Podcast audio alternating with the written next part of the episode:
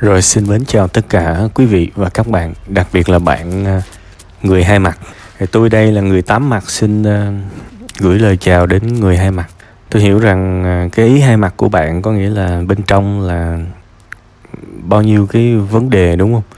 Mà bên ngoài vẫn phải tỏ ra cứng rắn. À, thực ra là không giấu được đâu bạn ơi tôi tin rằng những người xung quanh bạn họ cũng sẽ có những cái suy nghĩ rằng bạn là một người có cái vấn đề nào đó trong lòng á. Nhưng mà đôi khi là người ta người ta biết nhưng mà người ta tế nhị người ta không có ờ, hỏi mình thôi. Chứ thực ra cái tâm của mình mà nó dao động khó giấu lắm. Đó là những gì mà tôi cũng đã trải qua. Nên là thực ra mình chỉ có một mặt thôi. Khó mà hai mặt lắm. À, bạn đã kể một câu chuyện rất dài và nó rất là chi tiết đọc qua tôi cũng hiểu phần nào riêng cái cái câu chuyện mà tôi nghĩ rằng 18 triệu á thì bạn lại kể nó không có được chi tiết. Thì cũng là một cái điều mà về về lỗi của ba bạn lỗi của mẹ bạn lỗi của bà bà nội lỗi của dòng họ bạn kể rất là rõ. Nhưng mà riêng cái lỗi của bạn thì lại không có rõ lắm thì đó cũng là cái điều đáng tiếc. Cũng có thể là cái sự không cân bằng một cách tự nhiên trong cái um, sự xét đoán của chúng ta chúng ta cũng thường xét đoán người khác kinh khủng hơn xét đoán chính mình. À, thực ra trong những cái hoạch nghịch cảnh như thế này đó cũng là một cái dịp mà nếu mà mình nghĩ được cho người khác thì nó cũng là cái cái cái điều hay ho để mình nhìn mọi sự nó trở nên bình thản hơn.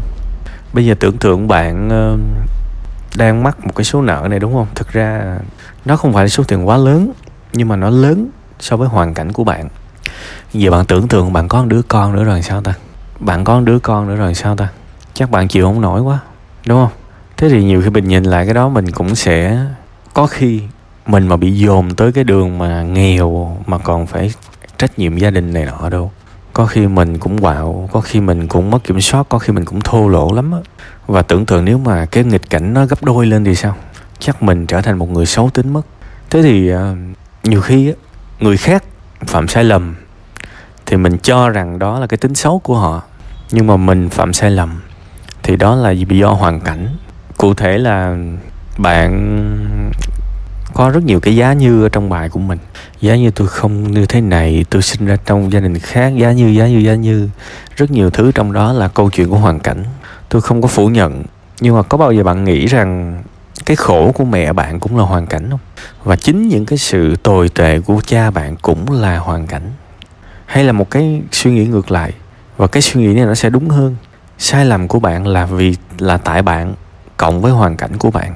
Sai lầm của cha bạn, của bố bạn là tại ổng cộng với hoàn cảnh. Và sai lầm của mẹ bạn cũng tại mẹ bạn cộng với hoàn cảnh. Phải không? Hiểu được cái chỗ này mình sẽ giảm được một nửa cái sự căm thù của mình với những người đã sai với mình. Bản thân tôi gần đây á, trước khi đi ngủ tôi hay làm một cái bài. Tôi ngồi tại vì á, tôi cảm thấy trong tâm của mình á, nó có một cái sự tắc nghẽn nào đó từ lâu rồi. Và tôi cứ đi suy nghĩ mãi, cái sự tắc nghẽn đó là cái cái cái cái gì? Tự nhiên có những lúc mà tâm mình nó bị tắc tắc nghẽn mà mình làm sao để các bạn hiểu được ta? Có nghĩa là mình đột ngột, mình cảm thấy bất hạnh. Tuy là nó không xảy ra thường xuyên, nhưng lâu lâu tự nhiên nó tắt một cách rất rõ ràng. Kể cả mình đang rất vui, mình đang set up một cuộc sống rất là kỹ càng thì vẫn có những cái sự tăng nghẽn đó. Tôi cứ suy nghĩ mãi các bạn. Và tôi nhận ra có một nguyên nhân gây ra cái sự tăng nghẽn này, đó là sự thù hận của tôi với những người đã làm tôi tổn thương, có thể là từ xa xưa cho tới bây giờ. Và một ngày nọ các bạn, tôi quyết định tôi phải giải quyết xong chuyện với họ. Thế thì ờ, tôi ghi tên từng người từng người. Giống như hơi tâm linh. Tôi ghi tên từng người từng người các bạn biết là khi mà tôi ghi tên từng người kiểu đó tôi cũng giận lắm. Và tôi nói với bản thân mình là tôi muốn tha thứ cho những người này. Và làm ơn ai đó hãy dẫn lối cho tôi biết cái cách tôi tha thứ cho những người này đi. À thế thì uh, sau đó đó nó có một cái cách tha thứ mà tôi cũng đã từng nói trong một cái tập tri kỷ cảm xúc. Thì đó cũng là một cái kết quả được dẫn lối. Hoặc là có một cái cách nữa. Đôi khi mình chỉ lặp đi lặp lại thôi. Tôi muốn tha thứ cho anh nguyễn văn a vì tôi muốn loại trừ đi những cái tắc nghẽn trong tâm tưởng của mình. Tôi không thể giữ nó mãi được, tôi khổ quá vì những cái cái hận thù này. Tôi muốn tha thứ cho họ, tôi muốn cái việc đó nó xong. Thì có thể những ngày đầu tiên mình sẽ rất là gượng gạo, nhưng mà dần dần mình quen với cái ý niệm tha thứ. Và dần dần sâu hơn nữa rồi nó đẻ ra. Tự nhiên sẽ có những lúc mình lóe lên, sẽ có những những lúc trong đầu mình lóe lên. Cái việc là à hóa ra có một hoàn cảnh tác tác tác động đến họ và họ đã làm điều đó với mình. Ha. Các bạn có thể xem lại rõ hơn cái phương pháp trong cái bài cách để tha thứ ở trên tri kỳ cảm xúc ha. Thì cứ làm như vậy được một thời gian thì tự nhiên mình cảm thấy nhẹ lòng hơn. Mình quen hơn với khái niệm tha thứ và thấy là những cái tắc nghẽn trong tư tưởng của mình nó dần dần nó được thông thông thông thông suốt và mình sống một cuộc đời nó hài hòa hơn bạn sẽ có thể hơi bất ngờ khi tôi lại nói tới cái câu chuyện tha thứ. Tôi hiểu rằng cả cái phần tâm sự của bạn bạn đều dồn trọng tâm vào cái việc khác, muốn một cái lời khuyên khác, đại khái vậy. Nhưng mà thực chất sau khi mà đọc kỹ càng, sàng lọc những cái câu từ trong cái phần tâm sự của bạn, tôi cho rằng bạn cũng có một cái điểm tắc nghẽn như tôi. Bạn cũng có một cái điểm tắc nghẽn y như tôi vậy. Thôi thì tôi không có dám khuyên là bạn hãy tha thứ nhưng mà tôi đề nghị bạn có thể làm bài tập giống như tôi đã làm. Bây giờ qua tới cái câu chuyện ờ, cái số nợ. Bây giờ thì ờ, qua tết rồi. Tôi rất là lấy làm tiếc khi mà bạn đã gửi trước tết nhưng bây giờ mới trả lời. Nhưng mà tôi cũng buộc phải phải phải để là cái sự lấy làm tiếc này. Tại vì có ai đó đã gửi trước bạn và họ xứng đáng được lên bài trước. Nên tôi mong bạn thông cảm. Tôi cũng không biết là bạn đã xử lý cái câu chuyện đó như thế nào. Nhưng mà thực chất là chúng ta kẹt nhất thì chúng ta vẫn có thể thành thật với cái người mà mình mình mượn tiền. Vì tôi nghĩ là cái người cho mình mượn tiền họ cũng xứng đáng nhận được cái sự thành thật của mình. Mình có thể chia sẻ một chút xíu về những cái khó khăn mình đang gặp, nói ra cho nó nhẹ lòng. Có thể mình không cần nói chi tiết, nhưng mà cho họ biết là mình rất là cần sự thông cảm của họ. Và rồi có thể xin khất thêm 2 tháng gì đó 3 tháng gì đó. Thì trong 2 tháng 3 tháng đó mình sẽ xoay sở được đại khái như vậy thì mọi thứ nó sẽ nhẹ nhàng hơn. Và tôi cũng cầu trời khấn phật là bạn không có dính vào tín dụng đen để cần một số tiền nóng và trả một số tiền cho người trong nhà. Nếu như vậy thì nguy hiểm lắm. Hy vọng nếu bạn bạn cho rằng bạn đã thay đổi thật nhiều khi mà nghe những gì tôi nói, thì tôi mong rằng bạn làm đúng theo những gì tôi nói với tài chính cá nhân mà tôi đã chia sẻ rất nhiều lần. Tôi không có thiện cảm với nợ và cái hình thức nợ xấu nhất là tín dụng đen thì càng không nên dính vào. Đó là cái thứ hai mà tôi muốn nói.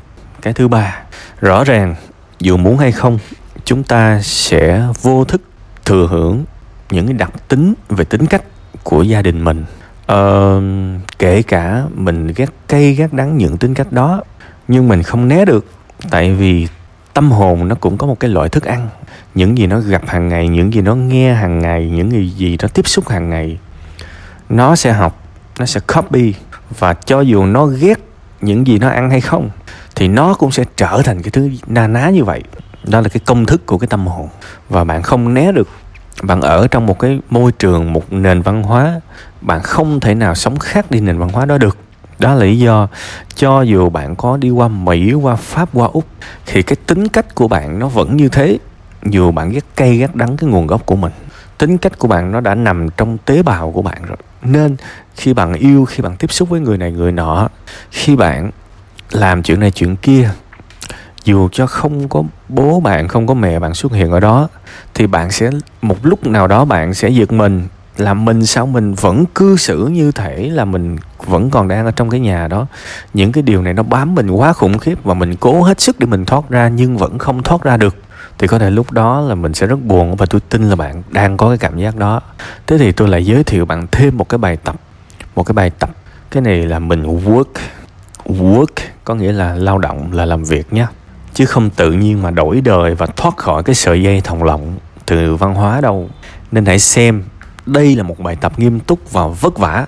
Mình phải định nghĩa nó như vậy, tại vì có rất nhiều người làm một cái phương pháp nào đó mà tôi đề nghị. Tôi biết chắc sau một thời gian họ sẽ bảo là em đã thử hết sức, cố gắng hết sức nhưng vẫn không thành công. Yes.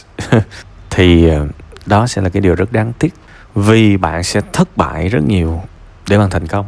Thành công nào cũng vậy mà. Hễ nhắc tới thành công có nghĩa là bạn sẽ cần phải thất bại nhiều lần trước khi thành công để cái bài tập này nó cũng như vậy. Nhưng tôi tin nó có thể chuyển hóa từng tế bào trong bạn luôn thứ nhất, lấy tờ giấy ra, cái cột đầu tiên ghi là những thói quen mình không muốn có.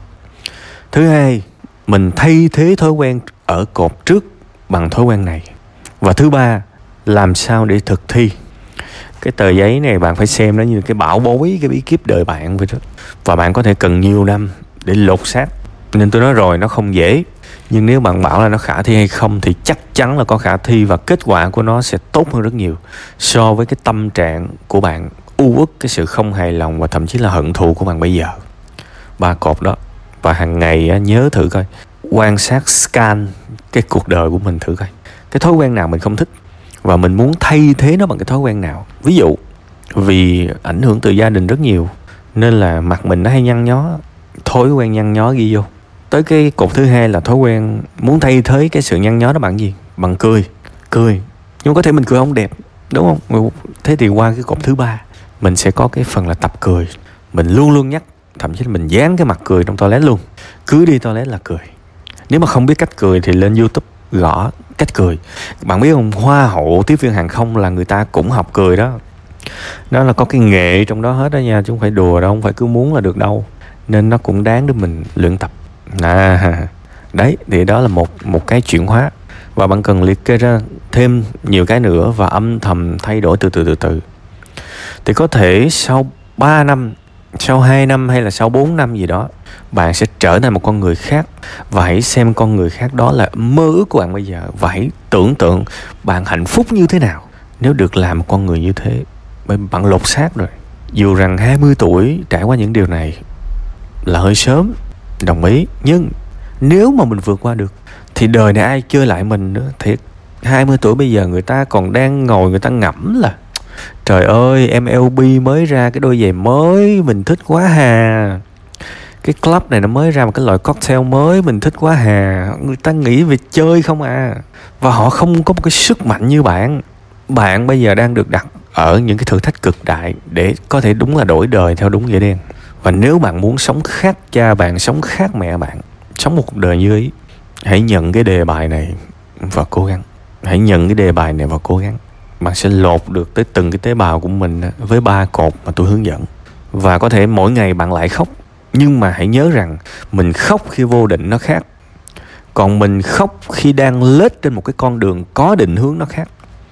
Tôi hy vọng nhìn thấy bạn khóc trên một con đường có định hướng. Khóc thì khóc mà lết thì lết, khóc thì khóc mà đi thì đi. Và đến cái ngày mà mình thành công á, đến cái ngày mà mình đã chuyển hóa được con người của mình, nhìn lại những giọt nước mắt đó là một niềm tự hào. Giống như tôi bây giờ, đừng ai bảo là tôi tự hào khi mà tôi mua được chiếc xe này hay là tôi đi đến được cái quốc gia kia. Tôi không có hạnh phúc đủ nhiều khi mà nhắc tới những cái điều vui vẻ đó, tuy rằng người khác có thể ao ước đối với tôi bây giờ, nếu mà ngồi vô thức kể lại, tôi luôn kể về những ngày khốn khó. Nó là một cái tấm huy chương, nhưng mà mình chỉ tự hào về những ngày khốn khó khi mình vượt qua được thôi. Còn không thì nó mãi mãi là sự ám ảnh. Và tôi mong một ngày nhìn lại bạn sẽ tự hào. Thực sự cố gắng nha.